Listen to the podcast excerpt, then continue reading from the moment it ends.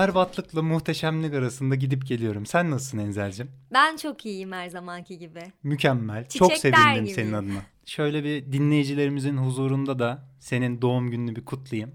Teşekkür ederim. Allah seni başımızdan eksik etmesin. İnşallah. Amin. Yarınlar yokmuşçasına yaptığımız bu podcast serilerine inşallah uzun bir zaman devam ederiz diyorum. Ve İnşallah programımızı de. açıyorum. Teşekkür ediyorum tekrardan. Evet. İyi ki doğmuşum be. Evet. Bu hafta dört tane yapımdan bahsedeceğiz. Yeni yapımdan. Ve ilkiyle başlayalım. En sevdiğimizle başlayalım diyorum ve zile basıyorum. Bu hafta izledik beğendik köşesinde Shiva Baby var. Shiva Baby var. 2020 yapımı film. Emma Seligman'ın yönetmeni olduğu Toronto Film Festivali'nde gösterim yapan film. Aynı zamanda South by Southwest'te de gösterim yapan sonra çok beğenilen ve bunun üzerinden VOD'de geçtiğimiz hafta satışa sunulan şu an Türkiye'de de malum ortamlarda izlenilebilen filmden bahsedeceğiz efendim. Bu film aslında bir kısa film projesi. Aynen öyle. Sonra. 2017'de ilk olarak yapılmış. Yönetmen Emma Seligman orada da e, başrol oyuncusu Rachel Sennot'la birlikte çalışmışlar. Hatta yine böyle uzun metrajı çevirme böyle hayalleriyle falan yapmışlar o kısa filmi. Ondan sonra hani yapıma yapıma böyle destek bulmak için aslında o Fon kısa arayışına filmi aynen öyle ihtimal. yapmışlar. Şimdi uzun metrajı yayınlandı ve izleyici tarafından çok beğenildi. Yine eleştirmenler tarafında da fena değil puanları filmin böyle belli sitelerde. Ama biz neden beğendik? Konusu nedir efendim? Neden öneriyoruz? Biraz onlardan bahsedelim. Filmin ana karakteri genç bir kadın. Bu kadın Yahudi. Ee, Shiva diye Yahudilerde bir şey dini inançlarından gelen bir gelenekleri var. 7 gün boyunca matem tutuluyor biri öldüğü zaman. Cenaze evi gibi bir ortama giriyor bu genç kızımız da. Bu arada evde şöyle yani bir sürü yemeklerin falan olduğu, aile yakınlarının işte sülalenin falan orada olduğu çok böyle Özellikle kalabalık, yaşlıların. kakafoninin bol olduğu bir yer. Aynen öyle. Yaşlıların bol olduğu bir yer yani. E, bu genç kadın da zaten geleceğe dair planları var ama tam olarak gerçekleştirmiş değil. Aynı zamanda Sugar diye bir app kullanıyor ve buradan e, Seks işçiliği yapıyor Aynen aslında. seks işçiliği yapıyor. Hani modern seks işçiliği de yeni bir bakış diyebiliriz. Ve buradan e, tanıştığı biri var Sugar dedisi. Ona fon sağlıyor resmen hayatını devam ettirmesi Finansal için. kölesi Aynen. Bir de aynı zamanda genç bir kadınla da ilişkisi olduğunu öğreniyoruz bu cenaze evinde. Ee, bu Sugar dedisi ve genç e, kız arkadaşı arasında bir seksüel bir kaosun içinde kalıyor ama tek bununla kalsa iyi. Zaten orada bir sürü aile ferdinin içinde kaldığı için ve geleceğine dair yaptığı planlar ve söylediği yalanlarla da birlikte o böyle bir harmanlanıp bu genç kadının başına yıkılıyor yani o Shiva evi Aynen öyle. diyebiliriz. Hı hı. Aslında dönemin böyle dinamiklerine de çok uygun bir film yapılmış. Hatta biz de birçok genç yani Türkiye'de de işte bayram buluşmalarında ya da geleneksel aileyle karşılaştığımızda hep böyle bu e, okul ne zaman bitecekti de ne zaman evleniyordun da işte ne iş yapacaksın da gibi soruları böyle tamamen bunun üstünden böyle kadının ana karakterin üstüne yıkılan bir klostrofobik aslında bir yapı kuruyor film. Bir atmosfer yaratıyor. Bunu da daha çok e, ses tasarımı ve görüntüdeki böyle çok alışık olduğumuz işte böyle yakın plan çekimleri yüzlere daha böyle büyük büyük oyunculuklarla hani o hareketli kamerayla işte bu karakterin üstüne çöken yapıyı bize geçirmeye çalışıyor bir tam yandan. böyle dinamik bir şekilde Evet. o tempoyu sağlıyor. Evet. Ve yani bir günde geçen filmleri ben genellikle çok severim böyle bir günü anlatan filmler. Ee, yönetmenin kendisi de şeyden bahsediyor zaten. Başka bir tane bir günde geçen Krisha diye. O da ilk film. Trey Edwards'ın filmi olması lazım. Ee, mesela Krisha da aynı şekilde bir gün içinde geçiyor. O da işte Thanksgiving bir şükran gününe aslında çok da davette olmayan ama duyduğu için hani hadi sen de gel bari dedikleri bir aile ferdinin şükran günü yemeğine katılması ve orada insanlara yaşattığı kaos. O da aslında tam tersi noktada. Ee, Shiva Baby'de ana karaktere o evin içi bir kaos yarattırıyor. Krisha'da da tam tersi kadının kendisi bir kaos yaratma adına ilerliyor filmde hani ana karakter olarak. İkisi de bilmiyorum benim hoşuma giden yanı hani o gerilim unsurunu mesela Shiva Baby için konuşuyorum. Bu gerilim unsurunu böyle hani komediyle harmanladığı için böyle kaçınılmaz sonu görmek istiyorsun. Hani seni heyecanlandıran bir şey olmuyor aslında hani. O genç kadının başına ne gelecek? Onlar bir araya gelecek mi? Herkes her şeyi öğrenecek miye? Değil de daha o işte tempoyu yakalayıp o hani o gerilimi yakalayıp onunla birlikte gitmek hani öğrenseler de sıkıntı değil. Sen onu izlemek istiyorsun gerçekten. Ama Krisha üzerinden mesela incelediğimiz zaman karşılaştırma yaptığım zaman Krisha'da oradaki gerilim tamamen böyle bir korkuya dönüştüğü için hani sonrasında neyle karşılaşacağına dair seyirci hani izleyici olarak daha bir gergin yaklaşıyorsun. O anlamda hani ikisi de tek günde geçip hani yine böyle dini ritüellere bağlı tek karakter, kaos, tek ortam hani karşılaştırmada aslında iki uç noktayı temsil ediyor.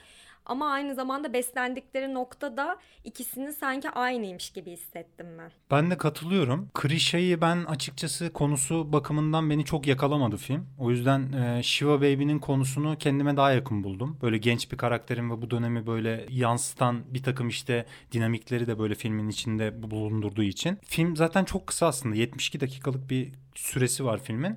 Bazı zayıflıkları var filmin. Mesela kurduğu gerilimi işte geleneksel aile yapısına çok bağlı üyelerle bu genç kadın arasındaki çok benzer diyaloglar. İşte zayıfladın mı sen? İşte senin yeme bozukluğun evet, mu var? Ya da işte ne yapacaksın? Geleceğine dair bir takım sorular soruyorlar ve bunun üzerinden böyle farklı yaşlı aile üyeleriyle Shiva Baby işte sürekli karşılaşıp böyle e, kendi sorunlarının üzerine daha fazla böyle düşünmek zorunda kalıyor. Ya da orada böyle bir sinir harbi yaşıyor yani. Bunları böyle çok tekrarlı buldum ama onun dışında böyle düşündüğüm zaman hani bu tekrara rağmen çok böyle derli toplu, tempolu, kompakt bir anlatısı var gerçekten. Ya 72 dakika şey boyunca. Yani, Yahudi sinemasını hep böyle 2. Dünya Savaşı'ndan sonra yaşadıkları soykırım üzerinden çok izledik ya. Hı hı. Böyle yeni bir bakış açıkçası bana keyif veriyor görmek. Hı hı. Çünkü gerçekten farkında olmadan şeyi fark ettim. Ben onların evrenine aslında çok uzakmışım gerçekten ve Hı-hı. böyle izlemek benim hoşuma gitti. Yeni bir şey deneyimliyormuşsun gibi. Yani normalde böyle inançla ilgili konularda ya mizahi bakış açısı zaten o ritüellere falan mizahi bir bakış açısı benim hoşuma gidiyor hani onu Hı-hı. görmek. Durum komedisi üzerinden. Bir de böyle hiç hakim olmadığım bir dünyaya baktığım için o anlamda da bence çok yenilikçi bir film Hı-hı. hani. Yahudi Aslında hayatına bakış şey de var. Coen olarak. kardeşlerin işte A Serious Man diye bir filmleri evet. de var. O da mesela çok benziyor atmosfer olarak aslında ya da anlatı olarak.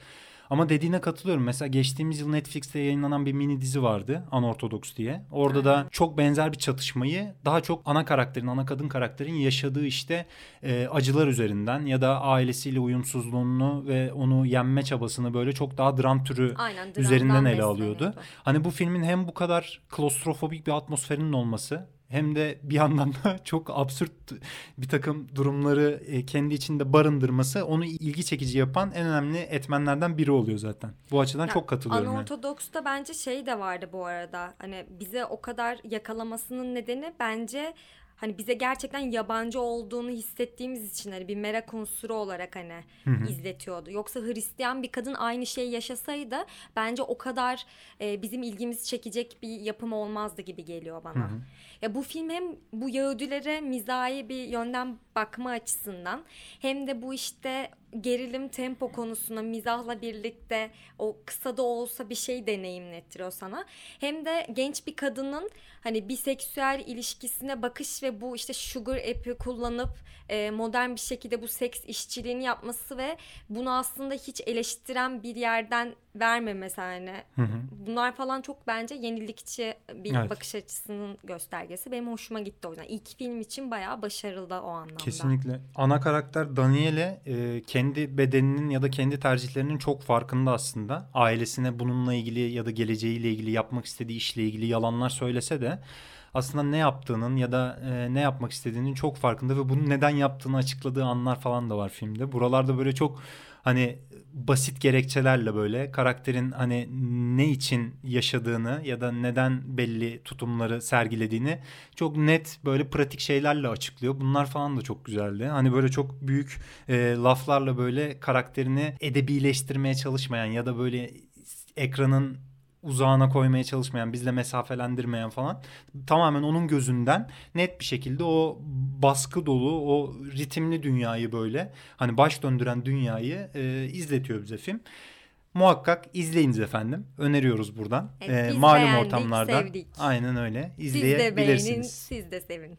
Diyoruz ve haftanın ikinci filmine geçiyoruz.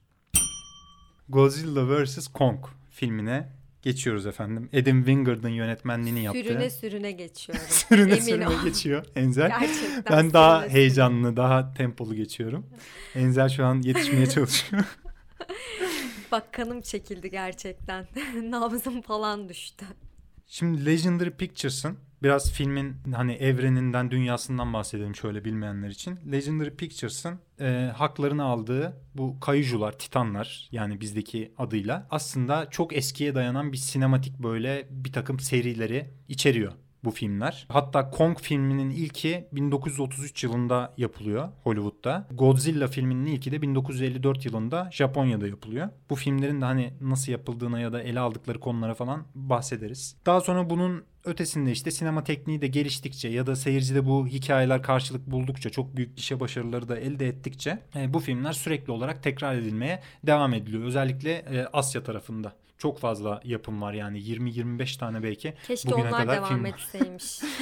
tamam birazdan sinirini kusarsın bir dakika. Bu evrende dört tane film yapıldı. Bu dördüncü film oluyor. Godzilla'nın ilki 2014 yılında Gareth Edwards'ın yönetmeliğinde üretiliyor. İlk daha sonra yetmiyormuş gibi. daha sonra Godzilla King of the Monsters diye bir film var. Serinin en kötü filmi. Aman Korkunç bir aman. film yani. Michael Dougherty burada Bilek yönetmen. Aynen. Bir de Kong filmi var burada. Kong Skull Island diye bir film. Ee, bu Kong Skull Island filmi de işte sadece Kong'un hikayesine odaklanıyor ve bu evrende yeniden aslında Kong'un ilk e, üretilen hikayelerinden ya da Peter Jackson'ın işte 2005 yılıydı yanlış hatırlamıyorsam orada yaptığı hikayesinden yeni, yeniden çevriminden 1933 yılındaki filmden çok daha farklı bir hikayeyi daha çok savaş atmosferi üzerinden ele alan Ve bir yapısı var. Kong'u anlatmadan bunu yapmaya çalışıyor. Evet yani Çok üzücü farklı bir şekilde. Ben böyle izleyeceğim bir şeyler diye baktım baktım. aslında anlatıyor da farklı bir yerden ele alıyor bence. Ya yapmayın kendinizi kandırmayın ya. Neyse e, Warner Bros dağıtımcılığını üstleniyor efendim bu evrende üretilen filmlerin ve şu anda HBO Max ve e, sinemalarda aynı zamanda gösterime sunulduğu filmler ve pandemi döneminin en çok izlenen filmi oldu. Burada tabii Asya'da işte sinemaların açılmasının da çok büyük payı var ve e, şu anda da işte sürekli eski filmleri de gündeme geldi. Sürekli sinema dünyasında Allah'ım Godzilla'lar, King Kong'lar benim kafamda zaten artık e, bütün filmlerini izleyip hazırlanacağım diye kafamda tepişiyor bütün evrendeki Titanlar. bütün titanlar. Yemin ederim Doğu Demirkol bir yanda, bir yanda Godzilla, ortadaki Kong böyle. Hepiniz Hepsi birlikte Shiva evindesiniz hepimiz beraber Şiva evindeyiz. Yiyoruz Orada benim şeyler sugar orada. dedim de var. Hani böyle bir e, böyle bir haftam oldu.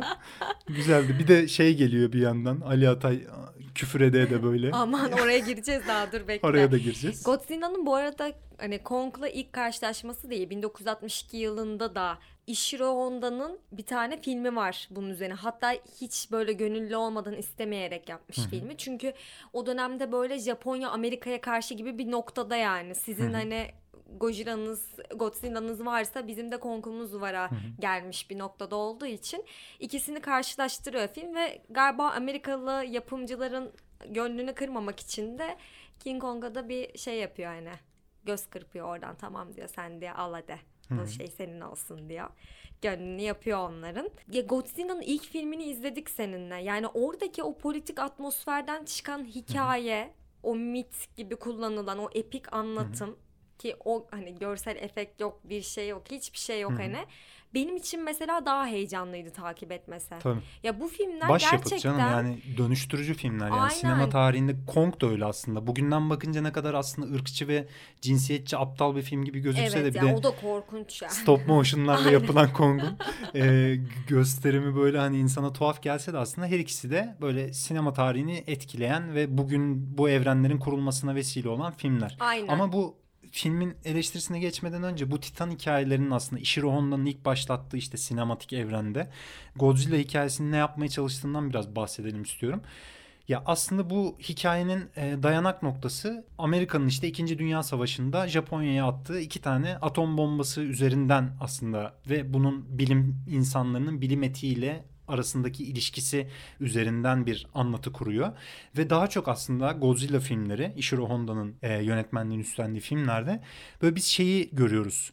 Yani insanların savaş ve ya da doğayı katlederek yaptıkları bir takım olaylara doğanın nasıl reaksiyon verdiğini ve bunu da işte Godzilla gibi antik bir titanla İşte dinozor gibi böyle bir titanla. Aslında ee, şey Gojira şey demekmiş yani şu an Japonca iki kelimeyi hatırlamıyorum ama gorille balinanın birleşiminden oluşuyormuş evet, o Gojira etimolojik kelimesi. olarak öyle ama ve şey anlamına ha. geliyormuş yani o anlamda. Hem denizde hem de karadaki en büyük hani yaratık gibi. Yani en büyük hayvandan Hı-hı. türeyen bir yaratık Hı-hı. gibi. Ama köken olarak işte Godzilla'nın aslında bir dinozor, antik dinozorlardan beslendiği zaten filmlerde falan da var. Bir Godzilla ile ve bunun işte açık denizlerde denenen nükleer bombalar ya da ülkelerin birbirine fırlatma fırlattıkları ya da bu korkuyla yaşadıkları özellikle soğuk savaş döneminde nükleer bombalardan beslenen bir canavarın şehirlerde devasa yıkımlar adeta bir savaş e, işte metaforu gibi şehirlerde yarattığı ve insanlara uğrattığı büyük yıkımlarla ilgilenen ve bunların işte bilimle olan ilişkisini sorgulayan, bilim etiğiyle olan ilişkisini sorgulayan bir evrene sahip. Yani bugün bu vizyona giren Godzilla işte vs King Kong filminde. Hani bu anlatıyı görmek çok zor ya da görüyorsak da işte çok iki boyutlu karakterler üzerinden ve şirketlerin işte nasıl bir konumda durduklarını falan bize çok böyle sinema tarihinde görmeye çok alışık olduğumuz sıkıcı kötü kahramanlar üzerinden bize anlattığı bir yapısı var. Film sanki tamamen aslında Hong Kong'da gerçekleştirilecek olan o devasa savaş sahnesi. Kong'la Godzilla arasında bir de başka bir bir takım orada e, bir twist oluyor. Legoların savaşı. bir twist oluyor onu şimdi açık Onu etmeyeyim. da konuşacağım belki. Bir de denizdeki ilk aslında filmin 40. dakikasında falan gerçekleştirilen hemen hızlıca insanları bir havaya sokan bir savaş sahnesi daha var Godzilla ile Kong arasında. Hani bu iki savaş sahnesi için yapılmış yanına da bir takım karakterlerin böyle ya, yazılmış serinin... gibi duruyor. Zaten serinin bence Japon filmleriyle hiç alakası yok Amerika'daki bu Aslında serinin. ilk filmin var ya ilk, ilk film Godzilla'nın ilk filmini ben izlemedim. Hı. Diğerlerini izledim. Gareth Edwards'ın filmi gerçekten e, bu Titanların Savaşı'nı süre bakımından da çok az yer verip aslında şehirlerde e, bu savaşların neye yol açtığını ya da bu insanların bundan nasıl kaçabileceğini daha rasyonel bir biçimde çok düşünmüş üzerine ve de eğilmiş yani. Adam Wingard hiç düşünmemiş bence. Çünkü bu filmde ben şeyi hissettim. Daha önce izlediğim filmlerde birer parça tutan ne varsa Hani Hı-hı. orada işlemiş mesela biliyor hani nasıl Hı-hı. işlediğini karşılığını da almış ya.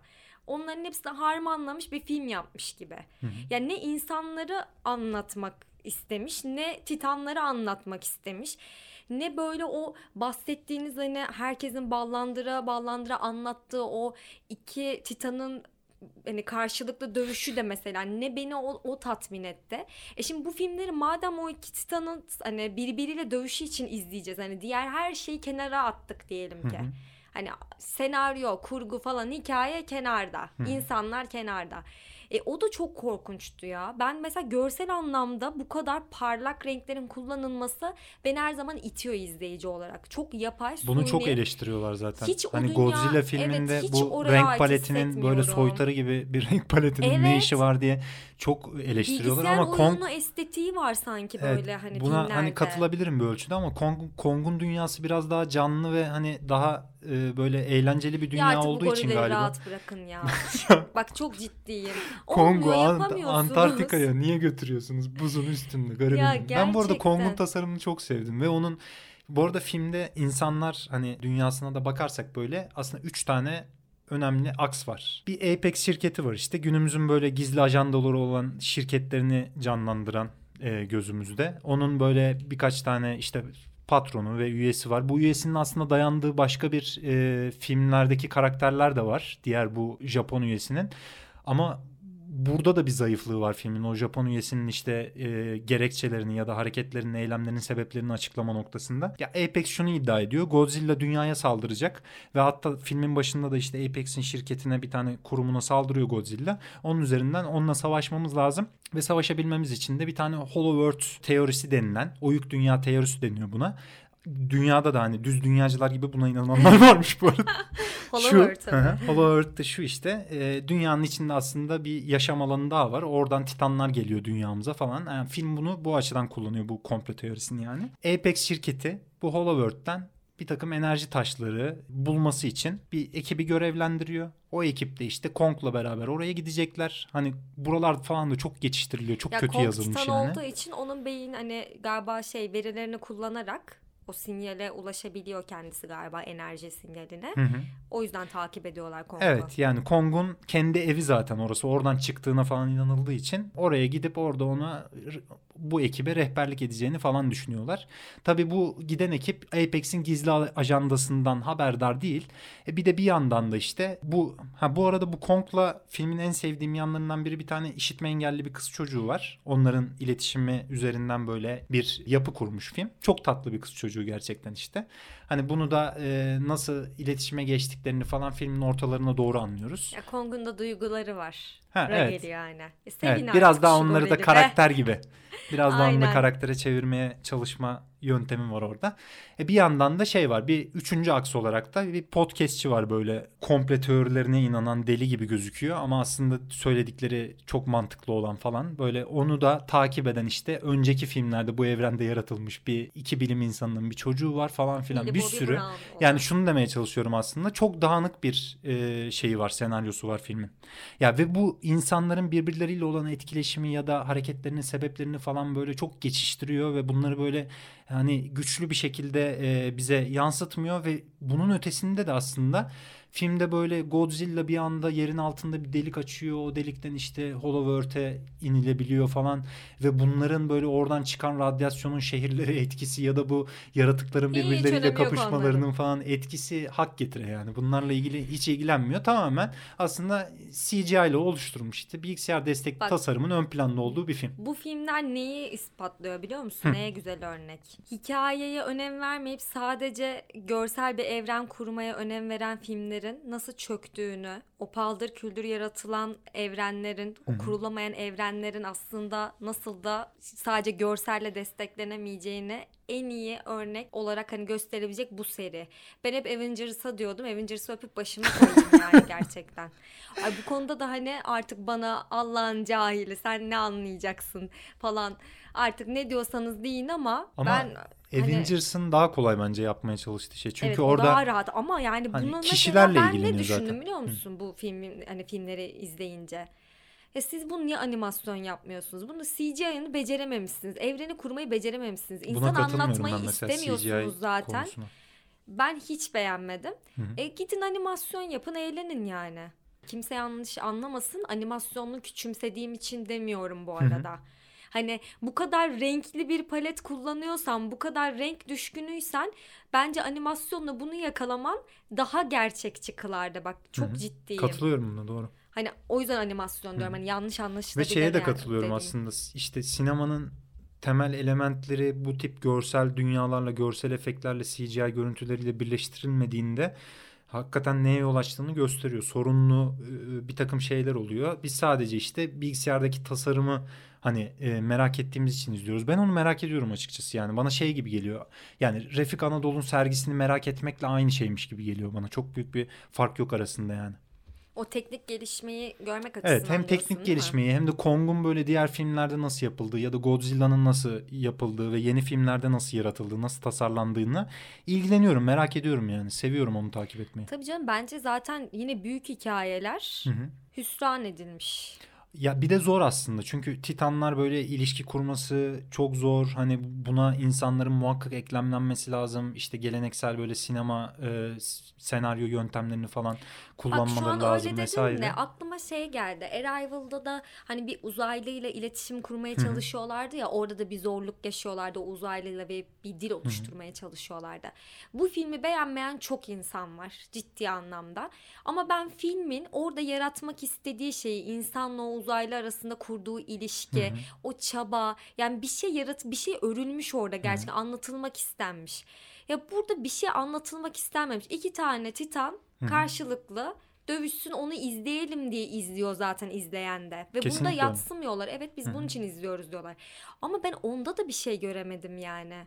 İzlenebilecek değerde bir dövüş yoktu gibi geldi bana ya. Ben mi Anladım. yanlış düşünüyorum? Yani diğer filmlere göre bence çok daha iyi görsel efektler var diye düşünüyorum ben. Tabii bunda o gündüz gözüyle denizin ortasında yapılan savaşın ve o kullanılan renk pa- paletinin de çok etkisi var. Hani Ya Godzilla'nın şey çünkü büyük ekranda izlemediğimiz için de böyle bir etki yaratıyor da olabilir mi diye düşündüm ama yok yani. olabilir. Sinemada izlesek çok daha büyüleyici olur bence Tabii zaten. yani daha farklı Hı hı. bir etkisi illaki olur. Bu arada Godzilla faslını kapatmadan önce filmlerin tamamı son film dışında HBO Max'te Warner Bros dağıtımcılığını üstlendiği için yani HBO Max'te yayınlandığından Netflix ve Blue TV'den izlenebiliyor. Hani ilgilenenler oralardan bakabilirler efendim merak edenler bu evrene diyoruz ve Godzilla vs. Kong faslını da kapatıyoruz. Geçiyoruz Blue TV'de ilk 3 bölümü yayınlanan Doğu dizisine. Hadi Kısaca bakalım. bir bahsedelim. Sonra da son filmimize geçelim istersen. Geçelim. Zaten bu Doğu Demirkol'un kendi hayatından esinlenerek hatta şey yanlış bilmiyorsam kendi gösterisinde kullandığı birçok espriyi de kendi hayatından yola çıkarak hani her mizah yapan insan gibi stand-up gösterisinde kendi hayatına yer veriyor. Ee, yine Doğu Demirkol'un Doğu olduğu ve bir stand-upçı olmaya çalıştığı bir evren. 7 yıldır üniversitede işte mühendislik fakültesinde Hı. okuyor.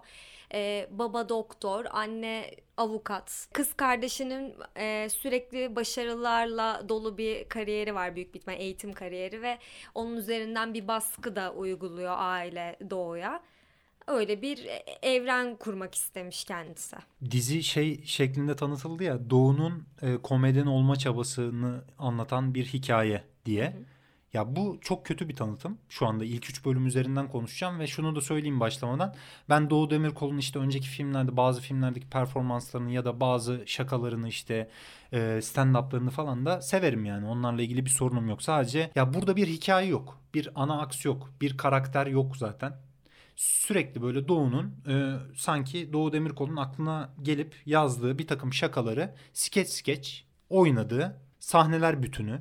Hani kurgusu falan hak getire. Senaryo dediğim gibi zaten ortada böyle e, güçlü bir e, hikaye yok yani. Ve böyle bunun üstünden işte çok iki boyutlu aslında bizim ana akım komedi anlayışımızda da çok oturmuş. Kadın erkek ilişkileri üzerinden çok böyle artık bunaldığım benim, izlemekten sıkıldığım, hatta izlerken böyle yapan adına utanmaya başladığım işte eşcinsel hikayeleri ya da böyle bu entel anlatıları var ya hani Cihangir çocuklarının Aynen, ay anlatıları. geçin artık şunları.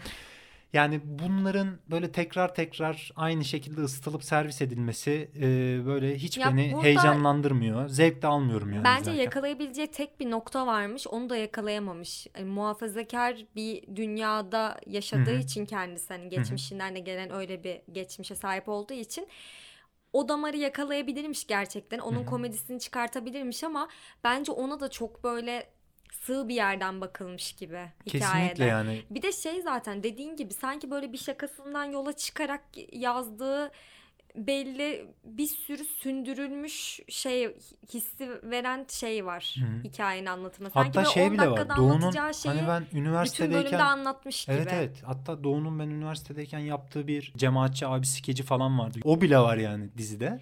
Ama şeye katılıyorum. Ben bu muhafazakar yani günümüzü daha çok yakalayabilecek böyle. işte muhafazakar ailenin avukat bir anne daha sonradan başını örtmüş.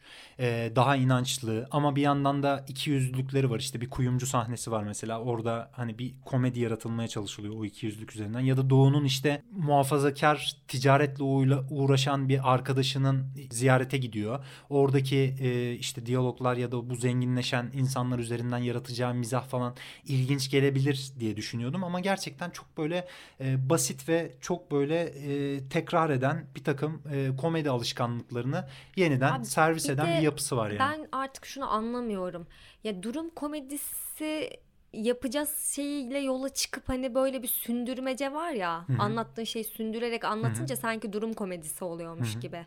Sen de çok hissetmedin mi Hissettim, bu dizide? Çok cıvık. Bütün sahnelerden cıvıklık Ya akıyor sürekli yani. bir sündürme var ve bunu şey için yapılmış. O kadar belli ki yani şu an bir durum anlatıyoruz biz burada. Zaten Doğu Demirkol'un hani kendi o şiveli konuşması, bir şeyi uzatması, hani bir bön bön bakışı da var hani kendisinin. Mesela bunu çok kullanması. Dediğin gibi zaten işlemiş bir abiler şeyi vardı onun kendi yaptığı. İşliyor diye buraya da koyuyorsun aynı figürü. Komik olduğunu düşündüğü e, bütün aslında kendi şakalarını yeniden bir sahnede icra Aynen etmiş. şey yani. gibi yani beş espri yapıyorsa biri çalışıyor zaten dizide. Hı. Hani ve hani eğer bu muhafazakar tayfayı anlatmak istiyorsa da bence yani amacı oydu diye düşünüyorum. Başaramamış. Bunu mesela çok iyi başaran Açın Rami'yi izleyin arkadaşlar. Yani gerçekten bir Rami olmaya çalışılmış hissiyatı bana verdi açıkçası. Ha, yok ben hiç bağlantı kurmadım. Bana daha çok Bilmiyorum, hani bana birazcık hafif şey geldi ya. BKM Mutfağın diğer Blue TV ile ortak e, yapımcılığını üstlendiği işte Bartu beni çok hatırlatıyor zaten o otomatik olarak. Orada da Bartu böyle yarı otobiyografik bir hikaye yazmıştı. Ama Bartu'nun en azından bir e, kendisiyle ilgili yani Bartu karakteriyle ilgili ve onun nasıl büyüdüğüne dair, nasıl değiştiğine dair birçok yüzleşmesi işte ailesiyle, arkadaşlarıyla gibi durumlar vardı. Doğu'da bu da yok. Doğu böyle girdiği her ortamdan hiçbir şekilde bir etkileşime girmeden ayrılıp Ama hemen diğer ortama gider. öyleymiş gibi hissettim Evet evet zaten ben. öyle bence. Bence öyle o- bakıyor yani. Heh, onun Hani çok bence önemsemiyordur bence hikayesini zaten. izlemek bence keyifli değilmiş. Olay bu aslında. Evet, bence evet. kendisi kesin Ama- böyle bir hayat yaşıyordur hani. Öyledir muhtemelen. Bunu da önemsemiyordur yani. Hani yani bana böyle bir ortam verildi. Hani ve bunu da ben bu şekilde yapıyorum. Bunun da komik olduğunu düşünüyorum diye Aynen, yapan yani- çok da umursadığını da zannetmiyorum zaten. Özetle hani işleyeceğini düşündüğü esprilerin hiçbiri bence işlememiş. Hı hı. Hani birkaç yerde maksimum güldüm. Bir de jeneriği hani 90'ların böyle eğlenceli şarkısıyla böyle bir şey bölüm bitince gerçekten hafiften böyle yerimde oynamadım desem yalan olur hani. Diyoruz o zaman. Doğuyu bakalım. gömmelerimizi de burada bırakıyoruz efendim. Şurada Blue TV'nin yaptığı yeni bir diziyi ben övmek istiyorum ya. Ben çok istiyorum. evet Gerçekten. lütfen ya. Bir, Gerçekten. bir tanesine Umarım olacak. yani. yalandan da olsa övelim bir tanesini. Umarım olacak. İnanıyor Hı musun? hı. İnanarak basıyoruz. İnanarak bas. Geçiyoruz Nuh Tepesi'ne. Dünya premierini Tribeca Film Festivali'nde yapan, oradan en iyi senaryo ve en iyi erkek oyuncu ödülüyle dönen, Adana Film Festivali'nden de en iyi e, film ödülüyle dönen, geçtiğimiz gün Siyat ödüllerinde de yine En iyi ilk film aldı. en iyi ilk filme, en iyi erkek oyuncu oyuncuyu Ali Atay aldı. alan, e, hem sahne arkasıyla hem oyuncu kadrosuyla çok güçlü, işini iyi yapan, bir sürü insanı içinde barındıran Cenk Ertürk'ün ilk filmi Netflix'te yayınlandı. Biz de izledik. Yaşlı bir adam uzun yıllardır görmediği oğluna diyor ki ben öleceğim yakında. Beni köyümde küçükken diktiğim bir tane ağaç vardı bir tepede. O ağacın dibine göm diyor ve köye doğru yolculuk yapıyorlar. Köye geldiklerinde bir bakıyorlar ki bu ağaç o köylü ve o hani etraf tarafından Nuh Tepesi deniyor o ağacın olduğu yere ve bu ağacı da yani Nuh peygamberin oraya diktiğine İnanıyorlar. İnanıyorlar. 4000 yıldır orada olduğuna inanıyorlar ama Aynen ve- çalı gibi falan bir şey. Evet yani nasıl inanıyorsunuz buna her neyse. Ve etrafında sürekli dilek ağacı gibi zaten böyle çaputlar falan bağlanmış bir yer. Bunun üzerinden köyün muhtarı böyle bir rant da ediyor. Yani böyle bir aksı da var filmin. Aslında hem e, Taşra'daki o şehirlilerin böyle uzak olduğu yaşamla e, bu şehirden işte e, oraya giden insanlar arasındaki bir çatışma var. Bir yandan da ana aksı ise filmin bu yandan işliyor. Bir baba oğlun geçmişleriyle hesaplaşmasını ele alıyor. Aynen. Bir tane daha yan aksı var filmin. O da Ali Atay'ın oynadığı işte Ömer karakteriyle. Bir yandan da işte Ali Atay'ın bir eşi var. Onunla bir boşanma sürecinde. Aynı zamanda eşi de hamile. Ee, bunun üzerinden de bir işleyen bir gerilim mekanizması var filmin. Diyorum sözü sana bırakıyorum. Ya bu filmde benim hoşuma gitmeyen şey şu oldu. Şimdi Haluk Bilginer'in o İbrahim karakteri bu işte Nuh Tepesi'ndeki ağacı kendisinin diktiğini ve o arazinin zaten ailesinin arazisi olduğunu hani iddia ederek oraya gidiyor. Şimdi burada ben o İbrahim karakterin motivasyonunu tam olarak anlamadım. Yani e, karakterin ağaç ya da o araziyle olan ilişkisini anlatmayı tercih ederken ya tekinsiz bir yerden anlatıp bizim hani hiç bunu anlayıp anlamamız doğru mu söylüyor yanlış mı söylüyor noktasına getirmesi gerekiyordu bence hikayenin. Ya da dümdüz amacı intikam almaksa intikam almak olmalıydı gibi geliyor bana. Filmde ben bunu göremedim. Ve bunu göremememin nedeni bence senaryoda.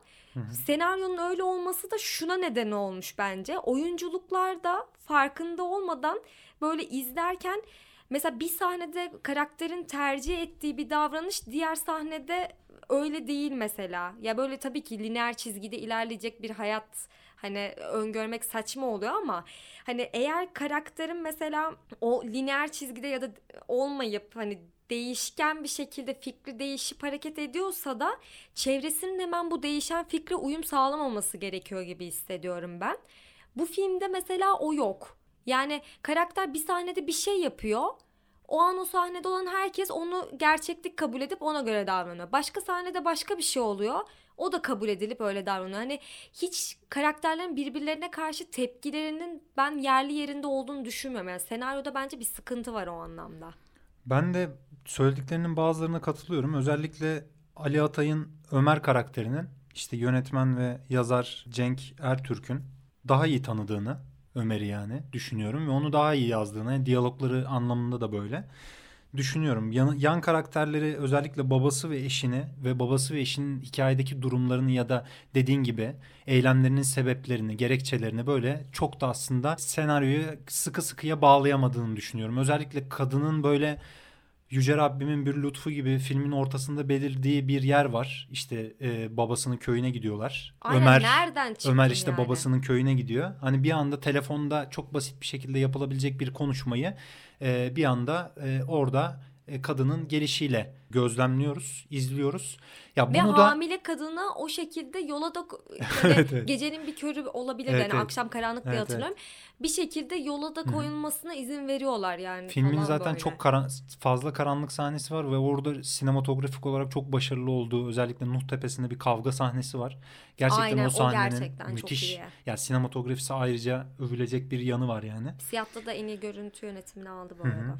Bu arada kurgucusu da e, Yorgos Mavropsaridis. Yorgos Lanthimos'la birlikte uzun yıllar çalışan The Favourite'la Lobster'da e, çalışan kurgucu. Yani arka ekibi de görüntü yönetmeni de yine e, aynı şekilde çok böyle profesyonel, işinin en iyisini yapan insanlar yani. Ya bu senaryo anlamında bir takım eksiklerinin ya da işte bağlayamadığı bir takım hikayelerin olduğunu ben de düşünüyorum. Ya da işte Türkiye'nin yeni dönem sinemasında, bağımsız sinemasında baba oğul hikayelerinin ya da taşra hikayelerini andırdığını, bir şekilde e, onlarla benzeştiğini, farklılaştığı da yerler var. Düşünüyorum. Bu açıdan kendini farklı kılamadığını da düşünüyorum ama e, bir ilk film olarak yine hem sinematografisiyle hem de anlattığı hikayesiyle hem de oyunculuklarıyla gayet derli toplu. Cenk Ertürk'ün de bir daha yapacağı bir iş olursa büyük heyecanla beklerim ben yani acaba ne yapmış Ama diye. şey yani e, ana karakter bu kadar büyük ana karakterin motivasyonu ya da işte o